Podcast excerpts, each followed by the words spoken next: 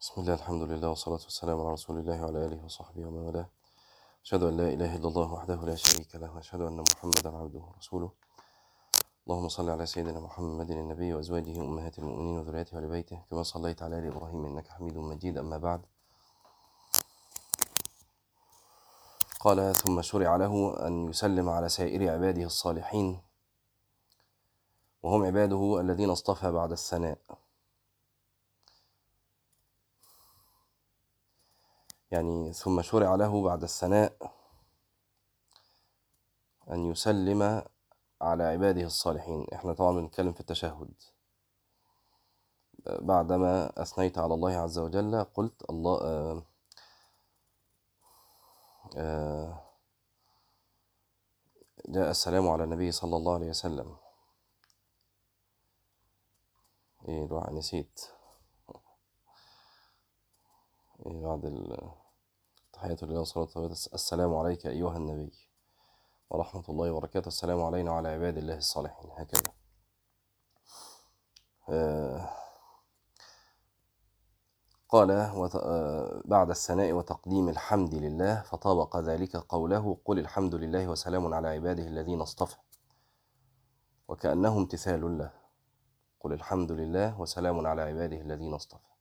فقلت التحيات لله والصلوات والطيبات السلام عليك أيها النبي ورحمة الله وبركاته. السلام علينا وعلى عباد الله الصالحين. وأيضا فإن هذه تحية المخلوق فشرعت بعد تحيات الخالق وقدم في هذه التحية أولى الخلق بها وهو النبي صلى الله عليه وسلم الذي نالت أمته على يده كل خير وعلى نفسه. يعني بعدما قلت السلام عليك أيها النبي ورحمة الله وبركاته تقول السلام علينا.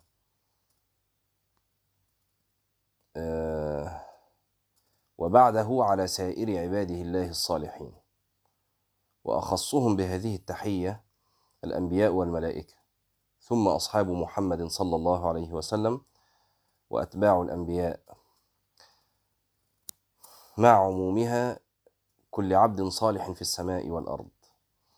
ثم شرع له بعد هذه التحية السلام على من يستحق السلام عليه خصوصا وعموما.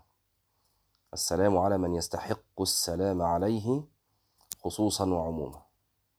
ثم شرع له أن يشهد شهادة الحق التي بنيت عليها الصلاة والصلاة حق من حقوقها. أشهد أن لا إله إلا الله وأشهد أن محمدا رسول الله. يأتي بعد ذلك بعد السلام. ولا تنفعه إلا بقرينتها وهي الشهادة للرسول صلى الله عليه وسلم بالرسالة وختمت بها الصلاة. كما قال عبد الله بن مسعود فإذا قلت ذلك فقد قضيت صلاتك فإن شئت فقم وإن شئت فاجلس. يعني بعد الشهادة. وهذا إما أن يحمل على انقضائها إذا فرغ منه حقيقة كما يقوله الكوفيون أو على مقاربة انقضائها ومشارفته كما يقول أهل الحجاز وغيرهم. دي مسألة لغوية يا جماعة. أنا مش عارف طبعا أنا إيه لما بتيجي مع- معانا مسألة لغوية بقولها وأنا مش عارف هنا حد مهتم بالكلام ده ولا لأ في اللغة يعني. لكن على كل حال دي مسألة لغوية برضو وهي مسألة آه، أنجد فلان. يعني مشهورة بكده في اللغة. ودي بيبنى عليها مسائل شرعية. خلاص؟ آه، إيه الموضوع ده؟ آه، حد عارف هنا المسألة دي؟ أنجد فلان. حد سمع المسألة دي قبل كده؟ طيب. آه، ال- المسألة دي بتقول إيه؟ لما لما يقولوا أنجد فلان أنجد من من نجد منطقة نجد. فهل يقال أنجد فلان إذا بلغ نجدا ولو لم يدخلها؟ أو لا يقال أنجد فلان إلا إذا دخل نجدا؟ دي مسألة في اللغة. أهل الحجاز يقولوا يقولون أنجد فلان إذا بلغ نجدا ولو لم يدخل. خلاص؟ وغيرهم يقولون زي آه، الكوفيون يقولون لا يقال أنجد فلان إلا إذا دخل نجدا. طب ده ده يفيدنا في إيه في اللغة بقى؟ هتلاقوا المسألة دي تفيدنا في أحكام شرعية. زي ح- حد يعرف طيب من ال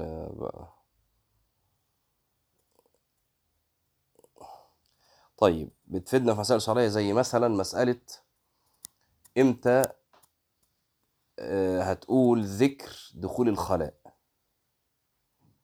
حديث النبي عليه الصلاة والسلام طبعا الخلاء ده مش الم... يعني المقصود بيه هنا دلوقتي مش الحمام اللي عندنا في البيوت. خلاص الخلاء يعني الصحراء.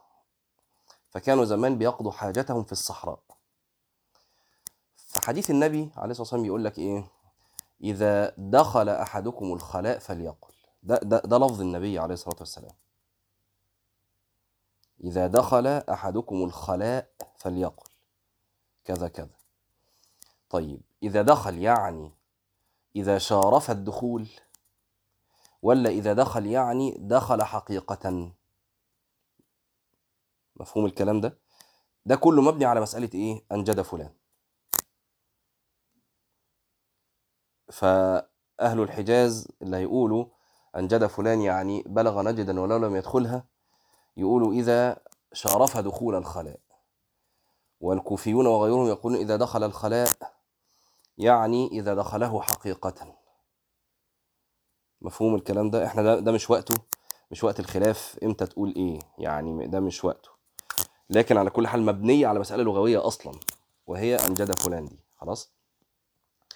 فهنا ابن القيم بيقول لك إيه؟ إن في أثر عن ابن مسعود أنك إذا قلت الشهادة قال فإذا قلت ذلك فقد قضيت صلاتك. يعني أنا قضيت الصلاة حقيقة ولا شارفت على قضائها يعني قربت أقضي الصلاة. ما- دي مسألة برضو إيه مبنية على اللغة. فإن شئت فقم وإن شئت فاجلس. راح ابن القيم قال لك كده في سطر كده بسرعة قال لك وهذا إما يحمل على انقضائها إذا فرغ منه حقيقة يعني انقضت الصلاة حقيقة كما يقوله الكوفيون أو على مقاربة انقضائها ومشارفته كما يقول أهل الحجاز وغيره. فده دي مسألة لغوية يعني وعلى التقديرين جعلت شهادة الحق خاتمة الصلاة كما شرع أن تكون هي خاتمة الحياة. يعني تخرج من حياتك وآخر كلامك لا إله إلا الله فمن كان آخر كلامه لا إله إلا الله دخل الجنة. وكذلك شرع للمتوضئ أن يختتم وضوءه بالشهادتين ثم لما قضى صلاته أذن له أن يسأل حاجته. وشرع له أن يتوسل قبلها بالصلاة على النبي صلى الله عليه وسلم فإنها من أعظم الوسائل بين يدي الدعاء كما في السنن عن فضالة ابن عبيد أن رسول الله صلى الله عليه وسلم قال إذا دعا أحدكم فليبدأ بحمد الله والثناء عليه وليصلي على رسوله ثم ليسأل حاجته. وهذا من أدب الدعاء يا جماعة. ما تدخلش ما تهجمش على الدعاء على طول. خلاص؟ ف... وهذا من عادتي الدخول على. على الملوك ولو ملوك الدنيا. ما تدخلش تطلب حاجتك على طول كده لا. فتبدأ بالثناء على هذا الملك قبل أن تسأل حاجتك. ولله المثل الأعلى. فأنت تبدأ الدعاء بالثناء والحمد ثم تثني بالصلاة على النبي صلى الله عليه وسلم ثم تثلث كما قال بعض أهل العلم بالاستغفار والتوبة. لأن الذنوب آه، مانعة من حصول المقصود. فقبل أن تسأل مقصودك تبدأ بهذه الثلاثة. طيب. ثم ثم جعل الدعاء آخر الصلاة كالختم عليها. فجاءت التحيات على ذلك. أولها حمد لله والثناء عليه. يبقى أولها حمد الله والثناء عليه. مش حمد لله بقى. أولها حمد الله والثناء عليه. ثم الصلاة على رسوله صلى الله عليه وسلم. ثم الدعاء آخر, آخر الصلاة.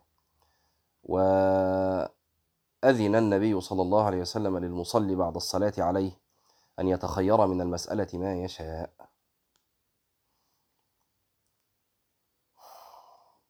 ونظير هذا ما شرع لمن سمع الأذان أن يقول كما يقول المؤذن وأن يقول رضيت بالله ربا وبالإسلام دينا وبمحمد رسولا صلى الله عليه وسلم.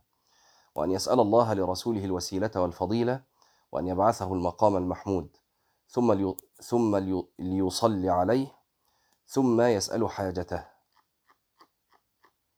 فهذه خمس سنن في إجابة المؤذن لا ينبغي الغفلة عنه. قال آه، فصل في أن روح الصلاة هو إقبال العبد على الله. قال وسر الصلاة وروحها ولبها هو إقبال العبد على الله بكليته فيها. فكما أنه لا ينبغي أن يصرف وجهه عن القبلة إلى غيرها فيها فكذلك لا ينبغي له أن يصرف قلبه عن ربه إلى غيره فيها. هذا الكلام قدمناه مرارا. أنك تستقبل القبلة بالبدن وتستقبل رب القبلة بقلبك. وأن المقصود الأعظم هو استقبال الرب سبحانه وتعالى. ولذلك آه، رخص في ترك استقبال القبلة في مواضع. ولم يرخص في ترك استقبال الرب سبحانه وتعالى بقلبك. صح يا جماعة؟ يعني لو أنك في السفر ممكن تصلي حيث توجهت بك دابتك. أو لو أنك في صلاة شدة الخوف مش صلاة الخوف لأ صلاة شدة الخوف. اللي هي حال الإيه؟ حد يعرف؟ حد معانا؟ عارفين إن في حاجة اسمها صلاة شدة الخوف؟ غير صلاة الخوف؟ طيب صلاة شدة الخوف اللي هي حال المسايفة. اللي هو الناس بتقتل في بعض بقى خلاص. ماشي؟ شوفوا يا جماعة حتى في شدة الخوف. آه، حفاظا على الوقت حرمة الوقت. بنقول لك صلي في شدة الخوف. حال المسايفة على كل حال المسألة اللي معانا. طبعا دي مسألة آه، فيها تعظيم آه، حرمة الوقت. اللي بيضيع صلاة الفجر لغاية ما الشمس تشرق. وهو في بيته كده في سريره يظبط المنبه الساعة سبعة والساعة سبعة ونص علشان عنده مدرسة عشان عنده جامعة عشان عنده شغل عشان هتصحي الولاد وضيع صلاة الفجر وهو في بيته على سريره. آه طبعا ده من الكبائر. هذا الأمر من الكبائر. طيب نرجع تاني. فشرع لك أو رخص لك في وقت إنك تترك الاستقبال استقبال القبلة ببدنك. ولم يرخص لك في ترك استقبال الرب عز وجل بقلبك. فلو توجهت لغيره بالصلاة لكنت قد أشركت فيها ولكنت مأزورا غير مأجور. فده المقصود الأعظم من الصلاة.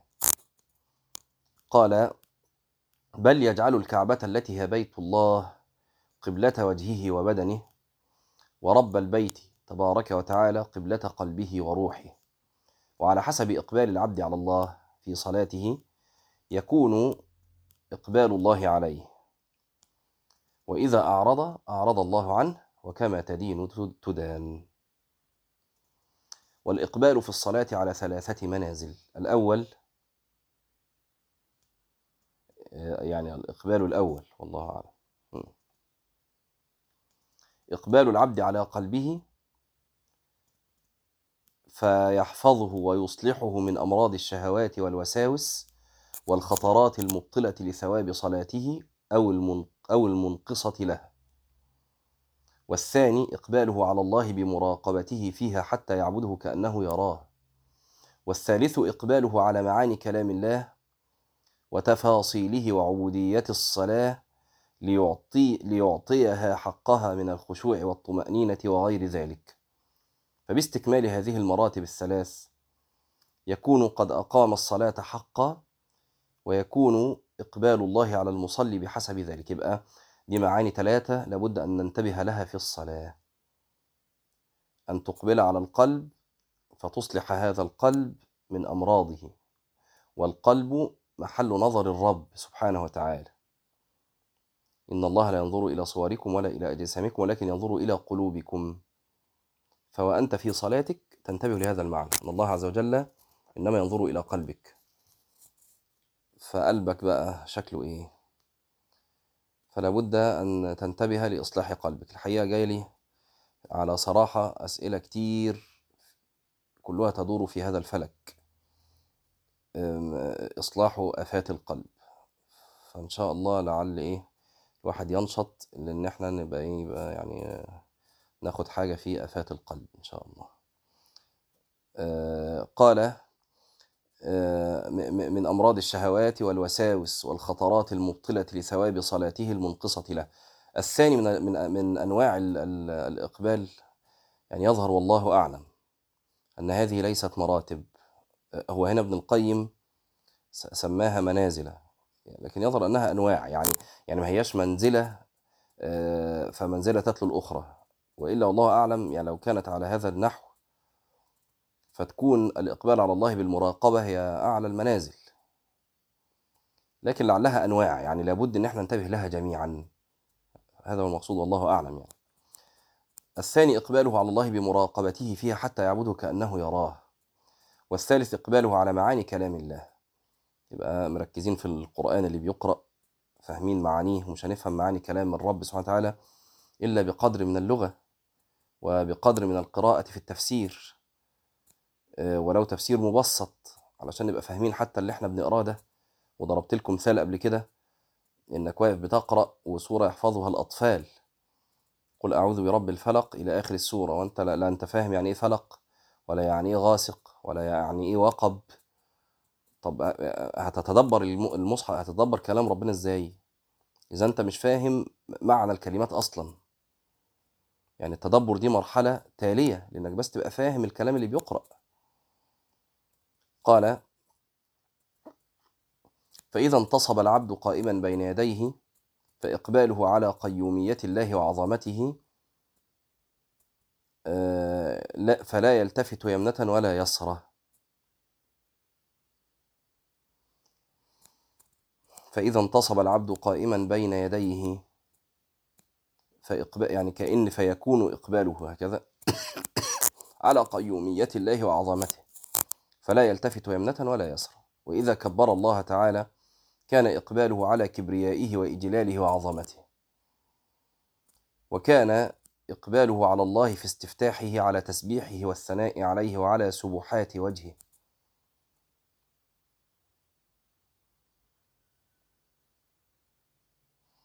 آه، وكان إقباله على الله في استفتاحه يعني في استفتاحه الصلاة على تسبيحه والثناء عليه وعلى سبحات وجهه سبحانه وتعالى. وتنزيهه عما لا يليق به ويثني عليه بأوصاف بأوصاف بأوصاف كماله. والله أعلم. فإذا استعاذ بالله من الشيطان الرجيم كان إقباله على ركنه الشديد وسلطانه وانتصاره لعبده ومنعه له منه وحفظه من عدوه. واتكلمنا في الاستعاذة في هذا المعنى أنك تلجأ إلى الله عز وجل بضعفك وعجزك فتركن إلى قوته سبحانه وتعالى و... وتمام كفايته. وإذا تلا كلامه كان إقباله على معرفته في كلامه كأنه يراه ويشاهده في كلامه فهو كما قال بعض السلف لقد تجلى الله لعباده في كلامه. والناس في ذلك على أقسام ولهم في ذلك مشارب وأذواق فمنهم البصير والأعور والأعمى والأصم والأعمش وغير ذلك. في حال التلاوة والصلاة. طبعا إحنا جمعنا كل الأوصاف الوحشة. إحنا عور وعمي وصم وعمش وكل حاجة. هو عاوز يقول الناس في ذلك مشارب وأذواق. يعني منهم البصير تام البصر يرى آه، قد تجلى الله عز وجل له في كلامه. ومنهم اللي ما هواش فاهم وسرحان وغافل وكذا فلا يرى شيئا. فهو في هذه الحال وده بقى يفسر لك أحوال بعض السلف في الصلاة. يعني مين ال- الصحابي اللي افتتح أظن سورة الكهف وبعدين اتضرب كان في وا- واقف على الثغر وبيحرس زمايله هم نايمين ويضرب بالسهم ورا التاني. وكان عذره في إنه ما خرجش من الصلاة قال إيه؟ قال ان إني كنت في إيه في صورة فكرهت أن إيه أن أقطعها. عجيب يعني أمر عجيب. لكن هي أحوال منهم بقى البصير والأعور والأعمى. فلما يكون واحد بصير شايف اللي مش شايفه الأعمى ما يجيش الأعمى ينكر على البصير. ما إحنا عمي إحنا عمي. ما تجيش بقى تنكر على من له أحوال مع الله عز وجل. ليه؟ لأنه بصير هو شايف اللي أنت ما أنتش شايفه وحاسس باللي أنت ما أنتش حاسه وقد فتح له ما لم يفتح لك. فأنت تسأل ربنا السلامة وتسأل الله عز وجل شيئا من هذه الفتوحات وهذه النفحات. وما تنكرش بقى على الإيه؟ على البصير. احسنت جزاكم الله خير ف قال فهو في هذه الحال ينبغي له أن يكون مقبلا على ذاته وصفاته وأفعاله وأمره ونهيه وأحكامه وأسمائه. وضربنا لكم المثال الثاني قبل كده برضه بالرجل أصابتها أصابتها الأكلة زي الغرغرينة أو حاجة زي كده ولازم تتقطع. وقالوا له بقى نسقيك المسكر. ما كانش في زمان بنج ولا حاجة. فقال لهم لا لم أكن لأستعين على قضاء الله بإيه بمعصية الله ولكن ذروني أدخل في الصلاة. فإذا سجدت فافعلوا ما شئتم فإني لم أعد في دنياكم. ده واحد مش بي واحد يا جماعة مش بيجامل. أو ليه؟ ده رجله هتتقطع كمان شوية يعني مش واحد جاي يقول كلمتين يؤثروا عنه بعد كده. ده واحد رجله هتتقطع. قال لهم بس سيبوني أصلي أسجد اعملوا اللي أنتوا عاوزينه. ليه أنا خلاص مش معاكم؟ مش حاسس بحاجة باللي أنتوا هتعملوها. خلاص؟ وغيره من السلف أظن الإمام البخاري لما كان في الصلاة وإيه داره اتحرقت وكمل الصلاة والناس دخلت طفت وبتاع وهو مكمل الصلاة. عادي خالص. وبعدين لما خلص حكوا له يعني انت إزاي في الصلاة وازاي والدار اتحرقت؟ قال إن في الصلاة لشغلا إن في الصلاة لشغلة ما مش دريان باللي حواليه. ففي ناس ممكن توصل الحالة دي؟ آه في ناس ممكن توصل الحالة دي. إزاي توصل للحالة دي؟ لما يقبل بكليته على الله عز وجل. وهذا رأيناه في أمور الدنيا يا جماعة. هذا رأيناه في أمور الدنيا. وأنا يعني هقول لكم حكاية بسيطة علشان تفهموا المعنى ده. كنت مرة باخد دورة إسعافات أولية. وفي الإسعافات الأولية اللي منكم خد حاجة شبه كده أول حاجة لازم تعملها لو هتنزل تتعامل مع مصاب إنك بتأمن بيسموه نهر الطريق. ما ينفعش تشتغل مع حد مصاب ولا حاجة والطريق ماشي. ليه؟ لأني آه آه أنت بتبقى م م مش منتبه بقى لأي حاجة. فالراجل ده اللي هو الدكتور ده بيقول لنا حاجة حصلت معاه شخصيا. بيقول إن مرة لقى قطر زي واحد إيه يعني القطر داسه أو حاجة أو ما داسوه يعني خبطه أو حاجة فالمهم الراجل ده أو كان في عربية وقع مش فاكر قوي المهم بين عربيتين وحالته صعبة جدا. فبيقول دخلت بجس كده النبض لقيت النبض شغال فابتديت أتعامل معاه.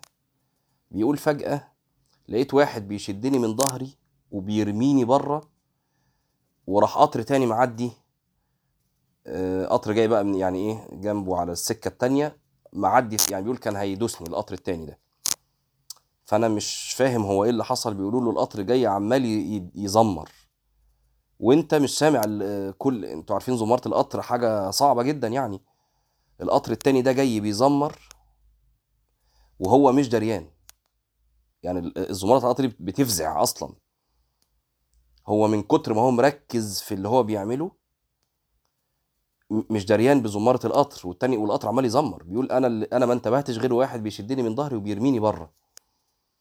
فكان هو هيموت. فده في أمور الدنيا. فإحنا بعد كده ننكر بقى على اللي ليه أحوال مع ربنا سبحانه وتعالى ويعني قد انشغل بذكره وكأنه واقف بين يديه وكأن وكأنه ينظر إلى الله عز وجل. يعبد الله كأنه يراه. لا طيب. قال وإذا ركع قال فهو في هذه الحال ينبغي له أن يكون مقبلا على ذاته وصفاته وأفعاله وأمره ونهيه وأحكامه وأسمائه. وإذا ركع يعني في حال القراءة وإذا ركع كان إقباله على عظمة ربه وإجلاله وعزه وكبريائه. ولهذا شرع له في ركوعه أن يقول سبحان ربي العظيم. فإذا رفع رأسه من الركوع كان إقباله على حمد ربه والثناء عليه وتمجيده وعبوديته له وتفرده بالعطاء والمنع. فإذا سجد كان إقباله على قربه والدنو منه. إحنا بنلخص الكلام اللي فات ها؟ يعني إحنا ماشيين بسرعة لأن الكلام ده خد مننا عشر دروس. إحنا النهاردة الدرس الحداشر. قال فإذا سجد كان إقباله على قربه والدنو منه والخضوع له والتذلل له والافتقار إليه والانكسار بين يديه والتملق له. فإذا رفع رأسه من السجود جثى على ركبتيه وكان إقباله على غنائه وجوده سبحانه وتعالى وكرمه وشدة حاجته إليهن وتضرعه بين يديه والانكسار أن يغفر له ويرحمه ويعافيه ويهديه ويرزقه. حد يا جماعة كان هذا الذكر لا يقوله ثم بدأ أو شرع في أن يعني ينتبه له؟ حد كده يعني المرة اللي فاتت إحنا خدنا كان المرة اللي فاتت كلها تقريبا على الذكر ده. فحد ما كانش منتبه له أو ما كانش حافظه أو كان حافظه ومقصر فيه و... وابتدى يعني ده المقصود يا جماعة. يعني أنا ليه بسأل؟ طيب الحمد لله. علشان بس إن زي ما قلنا قبل كده يعني إيه يبقى فيه دائما إسقاط لما تسمع على فعلك. أبو هريرة لما جاله واحد كل شوية يجي له يقول له حدثني. أبو هريرة من المكثرين من ممن أخذ كثيرا عن النبي صلى الله عليه وسلم من الأحاديث. فقال له يا هذا أتعمل بكل ما تسمع؟ قال لا. قال فلم تكثر من حجج الله عليك؟ طبعا مش معنى كلام أبي هريرة إنك ما تتعلمش لا. هو بيقول له اعمل ما يبقاش العلم حجة عليك. قال فإذا جلس في التشهد فله حال آخر. وإقبال آخر يشبه حال الحاج في طواف الوداع. واستشعر قلبه الانصراف من بين من بين يدي من بين يدي ربه إلى أشغال الدنيا والعلائق والشواغل التي قطعه عنها الوقوف بين يدي ربه. وقد ذاق قلبه التألم والعذاب بها قبل دخوله في الصلاة. طبعا إحنا ما بنحسش ده. حد بيحس بالتألم وهو في الدنيا؟ التألم والتعب وإنه وهو في الدنيا أقصد الدنيا اللي بيحبها ها؟ مش مش الدنيا اللي بيكرهها. أصل ممكن يقول وأنا في الدنيا آه يعني وأنا بذاكر بحس بالتألم. ما هو أنت عشان ما تحبش ال... لا أنا بتكلم على الدنيا اللي بتحبها. تبقى وأنت في الدنيا كده حاسس بالإيه؟ لا أنا تعبان. ليه؟ لإني قرة عينك في الصلاة. فكأن العين لا تقر بشيء دون الصلاة. مهما كنت في إيه فقرة عينك في الصلاة أرحنا بها.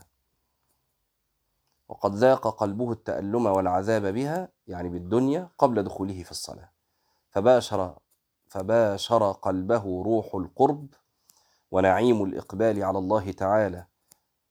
و وعافيته منها وانقطاعها عنه مدة الصلاة. و... وعافيته منها يعني يظهر من الدنيا وانقطاعها عنه مدة الصلاة. ثم استشعر قلبه عوده إليها يعني عوده إلى الدنيا بخروجه من حمى الصلاة. فهو يحمل هم انقضاء الصلاة وفراغه منها ويقول ليتها اتصلت بيوم اللقاء إحنا طبعا السامع المتكلم بيقول إمتى اخلص عشان ارجع للدنيا تاني. ما هي دي مش أحوال ناس في قرب. طب إمتى هنذوق القرب ده بقى؟ إمتى هنذوق معنى أنك تناجي الرب وأنه يكلمك بكلامه سبحانه وتعالى؟ وهنباشر هذه النفحات من قسمات الصلاة بينك وبين الله قسمين. فتبقى وأنت واقف في الفتحة في الفاتحة تقرأ الآية وتسكت شوية كده تنتظر جواب الرب وكأنك تسمعه. حمدني عبدي أثنى علي عبدي مجدني عبدي هذه بيني وبين عبدي. الكلام ده ما إحنا لو عشنا الكلام ده هيبقى فعلا الصلاة مش عاوزين نخرج منها. المرة اللي بتاعت السجود لو تفتكروا قلنا الكلام ده أن تسجد وأن تستشعر في سجودك القرب من محبوبك فلا تبغي بالسجود بدلا. وساعتها قلنا لكم المثل الدنيوي لو أنت في مكان أقرب ما تكون فيه من محبوبك من أهل الدنيا لو اتقال لك إيه بالذي؟ روح اعمل تعالى هنوديك. تقول لهم لا أنا مش متحرك من هنا. ليه؟ القرب من محبوبك. فالصلاة كلها أنت في قرب فيها. فكأن في ناس كده بقى اللي هو يحملوا هم انقضاء الصلاة مش العكس. مفهوم يا جماعة؟ إحنا على طول عاوزين نخلص الصلاة عاوزين نجري نرجع للدنيا بتاعتنا نرجع للملاذ والشهوات. ولا حول ولا قوة إلا بالله. قال ويعلم أنه ينصرف من مناجاة من كل السعادة في مناجاته. إلى مناجاة من كان الأذى والهم والغم والنكد في مناجاته. يعني ناس. النكد والهم والغم في مناجاته. ولا يصفو لك أحد ولا يشعر بهذا وهذا إلا من قلبه حي معمور بذكر الله ومحبته والأنس به. ومن هو عالم بما في مناجاة الخلق ورؤيتهم ومخالطتهم من الأذى والنكد وضيق الصدر وظلمة القلب وفوات الحسنات واكتساب السيئات وتشتيت الذهن عن مناجاة الله تعالى عز وجل. وقف هنا أقول قولي هذا واستغفر الله العظيم لي ولكم. سبحانك اللهم وبحمدك نشهد أن لا إله إلا أنت.